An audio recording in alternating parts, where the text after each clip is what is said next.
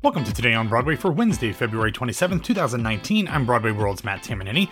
First up in the news, we have the reviews for the off Broadway premiere of the new musical Alice by Heart from MCC. The show has a fantastic creative team, including the writing team behind Spring Awakening, Steven Sater and Duncan Sheik. Also on the writing team is Jessie Nelson, who uh, wrote the book for Waitress. She is also directing this production.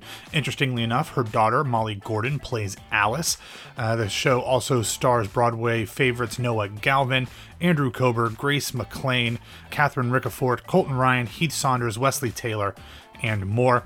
And as I kind of previewed on our this week in theater schedule, the reviews were not great for this one. Um, they weren't completely awful, just mostly awful. Starting first, Alexis Soloski, writing for The Guardian, said, quote, Bombs are falling through the air, splintering the darkness of the London night, while children cower in a tube shelter deep underground. But bombs can fall inside too, like Alice by Heart, an extravagantly well intentioned and hopelessly inert new musical at MCC. This is a musical through the looking glass, in love with its own reflection. The Alice stories are pretty well dog eared when it comes to popular culture. Once you've inspired both a top grossing pornographic comedy and a popular Disney ride, you know you've arrived. That doesn't mean they can't inspire the occasional new musical. And inspiration isn't the trouble here. Alice by Heart lacks the hard graft of creating fully realized characters in a recognizable world. Frank Scheck of the Hollywood Reporter feels very similar. He said, quote, Forget falling down the rabbit hole. The worst thing that ever happened to Alice in Wonderland was entering the public domain. Since it's free for the taking, Lewis Carroll's classic fantasies inspired innumerable adaptations and variations. He does also mem- uh, mention the porno movie as well, which I don't know if they're comparing notes or, or not. But anyway, uh, back to Frank Scheck. He said, Some of them have admittedly been sublime, but more often than not, they're laborious. The latter is unfortunately true of Alice by Heart, which demonstrates that it might be time to give Alice and those fantastical characters surrounding her a well deserved rest. Matt Windman of AM New York gave the show two out of four stars, saying, quote, Rather than being a feel good exercise, Alice now finds Wonderland to be a dark and creepy place where the characters question her motivations and actions. Although sincerely intended and full of creative touches, Alice by Heart is a disjointed, depressing, and bewildering mess. It would be near impossible to follow it without a working knowledge of the source material.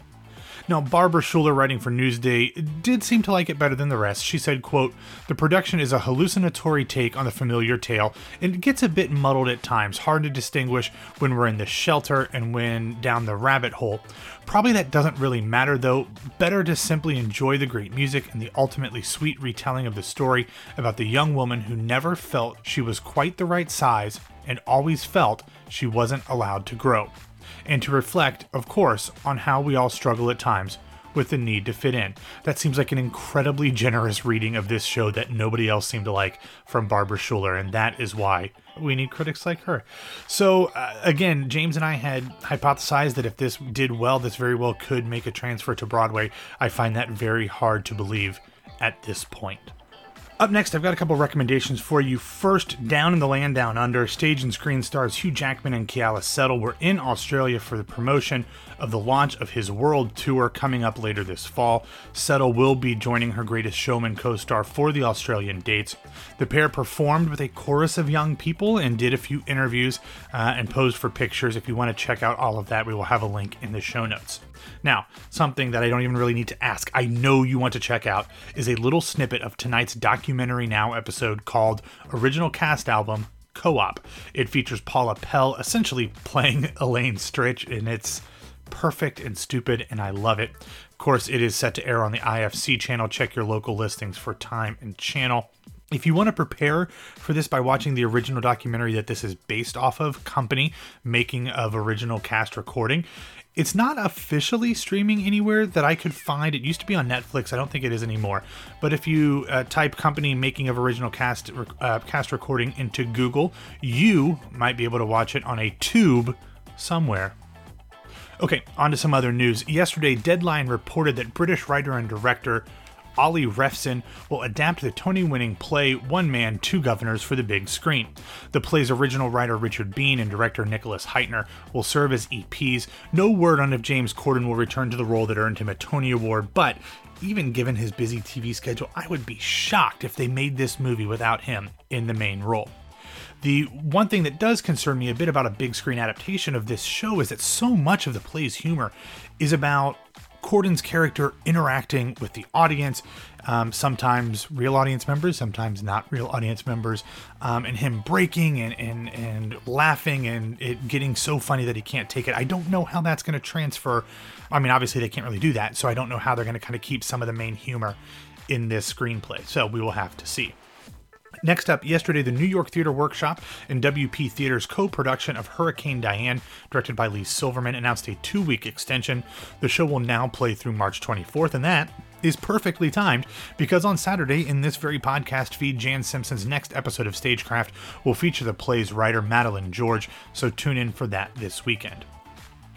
And finally, on Tuesday, the New York Public Library for the Performing Arts announced that this fall they will launch a major, yet untitled, exhibit examining the work of Harold Prince. The exhibit will include original costumes, set models, scenic designs, and archival video and more.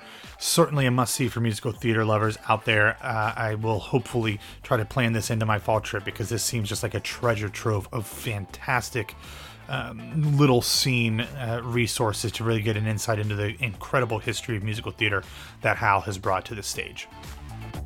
Okay, that's all I've got today on this shortened episode. Hopefully, James and I will be back with you tomorrow. Thanks for listening to Today on Broadway.